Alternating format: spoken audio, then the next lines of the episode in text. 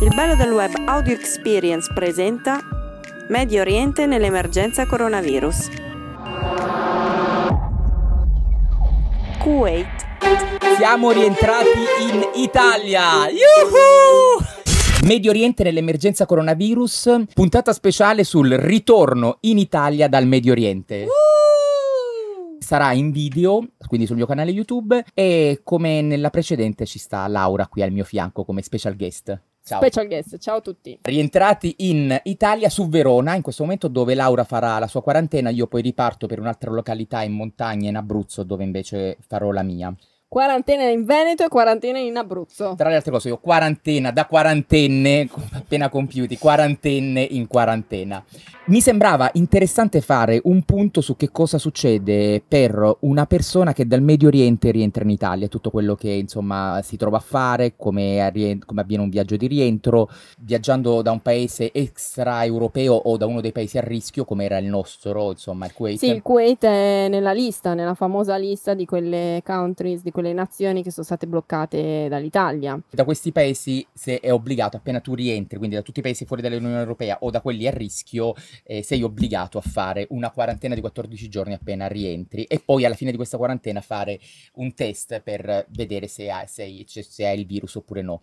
Una cosa da dire che io non lo sapevo, la quarantena parte non dal giorno in cui tu arrivi, ma dal giorno dopo, cioè questi 14 giorni, se tu arrivi anche, non so, a luna di notte del 6 agosto, in realtà la tua quarantena parte dal 7. Raccontiamo che cosa avviene per una persona che dal Medio Oriente rientra in Italia e un po' di consigli, di cui il primo consiglio più grosso è non viaggiare in questo periodo perché è veramente complicato. Non, Primo consiglio. non viaggiare durante in questo periodo in estate all'estero, ma soprattutto in un ambiente internazionale in questo periodo perché è pieno di difficoltà, di imprevisti che adesso, adesso vi andiamo a raccontare. Allora, come è avvenuto il nostro viaggio? Noi stavamo in Kuwait, siamo rientrati in Italia, già il Kuwait ha riaperto i gli aer- l'aeroporto il primo agosto e già dal primo giorno che ha riaperto l'aeroporto ha subito bloccato tutta una serie di paesi sui quali non si poteva viaggiare E tra cui... tra cui l'Italia, Eh. ecco. Quindi noi abbiamo dovuto per forza fare uno scalo su un altro paese e poi viaggiare. Tra le altre cose, noi avevamo già anche un altro biglietto che ci faceva viaggiare sulla Turchia, ma anche se la Turchia non era tra quei paesi sui che erano bloccati, lo stesso quel volo però ad esempio è stato cancellato. Ci hanno annullato il biglietto, ma ce lo rimborserà a due mesi dalla fine dell'emergenza virus. Esatto, esatto. Però una cosa che dobbiamo dire. Quando abbiamo telefonato a Pegasus abbiamo dovuto fare tutta una serie di chiamate internazionali, quindi molto costose, poi dovevamo paga- eh, telefonare in Turchia, ma dopo 15 barra 16 minuti diciamo che ci rispondono al telefono. In generale un operatore ti risponde, quindi più o meno paghi quanto abbiamo pagato, diciamo 10 euro di chiamata e, e poi alla fine c'è qualcuno che ti risponde. La seconda cosa che dobbiamo consigliare è assolutamente scegliere una compagnia che sia affidabile e quando significa affidabile significa costosa.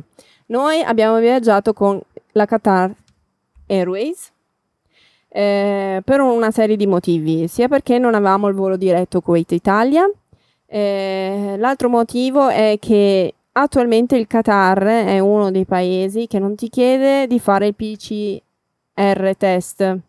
Eh, questo è importante da dire perché devi fartelo nelle 72 ore prima di partire e comunque sono sordi perché già devi pagare un sacco per quanto riguarda Adesso non sappiamo quanto costa in Italia, ma in Kuwait era già difficile farlo 72 ore prima perché era Sì. proprio all'ultimo momento e invece bisogna almeno, almeno in Kuwait bisognava prenotarlo ed è il- in Kuwait almeno la vita costa tre volte quello che costa in Italia. Sì, poi noi avevamo un sacco di bagagli, quindi quelle 72 ore volano perché devi controllare tutto quanto. Io eccetera, avevo anche da chiudere un libro, quindi Sì, è stata il lavoro e tutto. Sì. Poi io ho avuto un po' di febbre, per cui anche lì un po' di ansia. Vabbè, insomma, un po' di cose, che quelle 72 ore sono preziose. Sì, noi avevamo un paio di opzioni, quindi o rientrare facendo scalo su Dubai o sulla Turchia, ma cioè, già avevamo un volo sulla Turchia e ce l'avevano già annullato e su Dubai ci chiedevano il PCR test delle 72 ore prima, alla fine abbiamo preferito, eh, eh, ci sembrava anche la cosa più semplice, viaggiare sul Qatar. Poi un'altra cosa, il Qatar ehm, ti fornisce mascherine, ti fornisce, ti fornisce guanti, ti fornisce anche eh, questo screen che ti protegge e quindi sono assolutamente molto sicuri. Sembra E di il- salire su un, su un sì, ospedale. oh, sì, veramente loro sono vestiti come dei... Le hostess sono vestite oh, come dei chirurghi. E, e tu sembri di far parte di un team di scienziati ad alto livello di questi screen.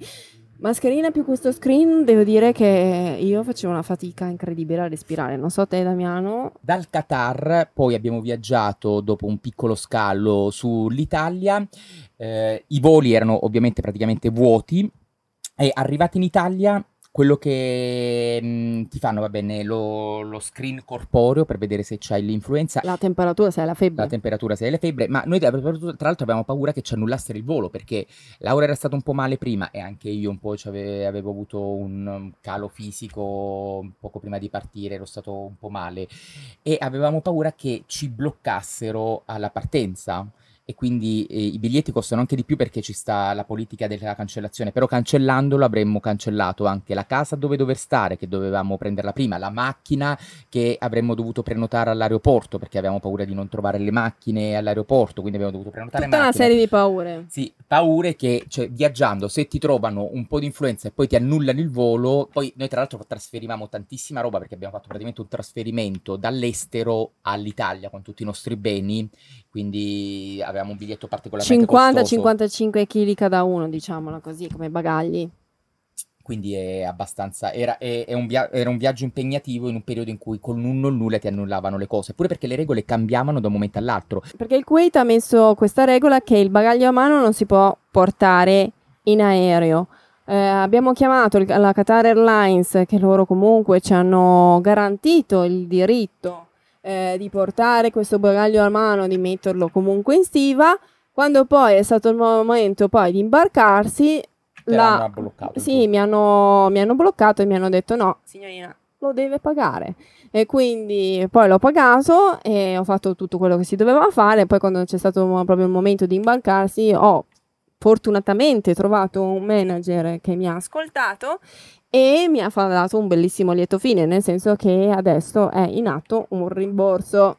Allora, arrivati in Italia succede che allora, noi siamo stati fortunati perché ci ha accolto un hostess della Kuwait Airways che con i problemi che avevamo avuto con bagagli e altre cose di questo tipo eh, ci hanno fornito un'assistenza all'arrivo e quindi noi abbiamo, siamo riusciti a fare tutti i controlli abbastanza veloci. All'arrivo ehm, ti danno la certificazione, già ti danno la certificazione per poter rientrare in Italia, eh, sì, aggiornata perché eh, cambia praticamente di giorno in giorno, di settimana in settimana. Noi avevamo una giornata il 19 luglio che c'era stata data da, il 16 luglio che c'era stata data dagli organi competenti e invece poi è stata aggiornata tipo al 3 agosto, quindi ci hanno dato quella nuova. E appena arrivati all'aeroporto abbiamo preso una macchina perché lo Stato italiano non fornisce niente per rientrare a casa, a parte ti chiedono appena arrivata alla frontiera ti dicono tu vieni da un paese a rischio, devi farti 14 giorni in isolamento, quindi tu certifichi, fai una dichiarazione dicendo che starai 14 giorni in isolamento, però è, è fiduciario questo isolamento, quindi mi chiedo come fare, nel senso noi appena arrivati abbiamo, avevamo una macchina prenotata, abbiamo preso la macchina, abbiamo caricato la macchina con tutti i nostri bagagli e, e poi niente, siamo partiti. Mi chiedo tutti gli altri che non si possono permettere, abbiamo pagato tra l'altro una fracassata per la macchina, mi chiedo tutti gli altri che viaggiano e non possono permettersi altri mezzi per muoversi, come devono fare, insomma.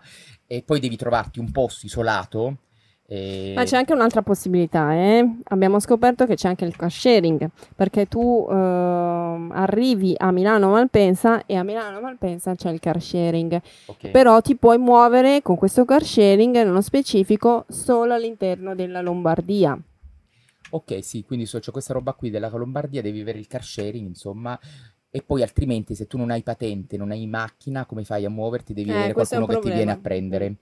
Potresti fare l'isolamento anche in una parte della casa, se Sì, tu hai in una una casa dei tuoi stanza. genitori, tu puoi rimanere isolato in una stanza sempre in maniera fiduciaria. Laura quindi ha preferito noleggiare, affittare, Affittare. affittare una casa su Airbnb eh, che tra l'altro Airbnb ha le politiche di rimborso rigide, quindi cioè, se tu non riuscivi a prendere l'aereo era, Sì, era- con ti, tutte ti annulla- le- ti annullavano Sì. la, la casa. Sì, ecco. con tutte le paure pazzesche che abbiamo avuto, un po' la mia febbriciatola degli ultimi giorni, i bagagli, eccetera, eccetera. Eh, non ho preso niente su Booking perché mm, di solito su Booking ti dà anche della possibilità di cancellare o magari comunque di non pagare immediatamente. Eh, però si vede che agosto è, è hot la stagione e quindi questa possibilità non c'era. Eh, siamo andati su Airbnb, che è questo sistema familiare, insomma, abbastanza socievole, che ti puoi, puoi scrivere alla persona che mette a disposizione la casa e quindi questa cosa, questo strumento, questa visione ti dà una certa flessibilità. Da dire, in questi, 14, in questi 14 giorni di isolamento sono 14 giorni di isolamento in cui noi non possiamo incontrare nessuno, Mm. pure per viaggiare dall'aeroporto. Noi abbiamo viaggiato eh, perché l'Italia non ti mette a, cont- a disposizione nulla e noi abbiamo viaggiato con la nostra macchina direttamente nella località dove Laura fa questa quarantena. Ci siamo fermati giusto lungo il viaggio perché avevo bisogno di un caffè visto che avevo dormito pochissimo per, per, insomma riprendermi e quindi abbiamo fatto una veloce sosta mh, a distanza mi sono preso il mio caffè e poi siamo rientrati direttamente qua a Verona dove non incontriamo nessuno quindi ci salva la spesa sul supermercato 24 oppure chiamare Deliveroo per il food. E io adesso viaggio direttamente senza incontrare nessuno quindi fino a giù a casa la- nell'altro mio luogo. E ad esempio adesso se volessimo un gelato che ci sarebbe tutto su questa terrazza o un aperitivo cioè non si può Eh, lo fare. spritz, un po'... eh, non si può fare perché bisogna adesso chiedere su come, bisogna adesso Eh, informarsi. bisogna capire. Esatto. perché bisogna avere meno contatti possibili in questo periodo. Io non so come sia l'Abruzzo, però comunque per il Veneto, oltre Bisogna avere... mandare delle, delle Bisogna- informazioni sì. mail all'ASL per- Esatto. per, certificare la- dove fai tutto questo. Cioè, comunque sei in contatto, devi scrivere, dovresti scrivere alla, alla tua ASL di competenza per segnalare che cosa fai, dove, fai, dove sei. Perfetto, esatto, esatto. Questo volevo dire perché comunque è importante. Credo che abbiamo detto tutto e volevamo fare questo saluto, è l'ultimo di questi episodi, credo in questa maniera qua, di aggiornamento. Ci- mi faceva piacere fare un video su quello- tutto quello che succedeva, insomma, dal me- mi faceva piacere insomma fare un Chiudere un cerchio. chiudere un cerchio su quello che serve per un italiano che viaggia dal Medio Oriente per entrare sull'Italia. Io credo che abbiamo detto tutto. Sì. Grazie dell'attenzione e ci vediamo con un prossimo racconto su Medio Oriente nell'emergenza coronavirus. Grazie Laura. Ciao!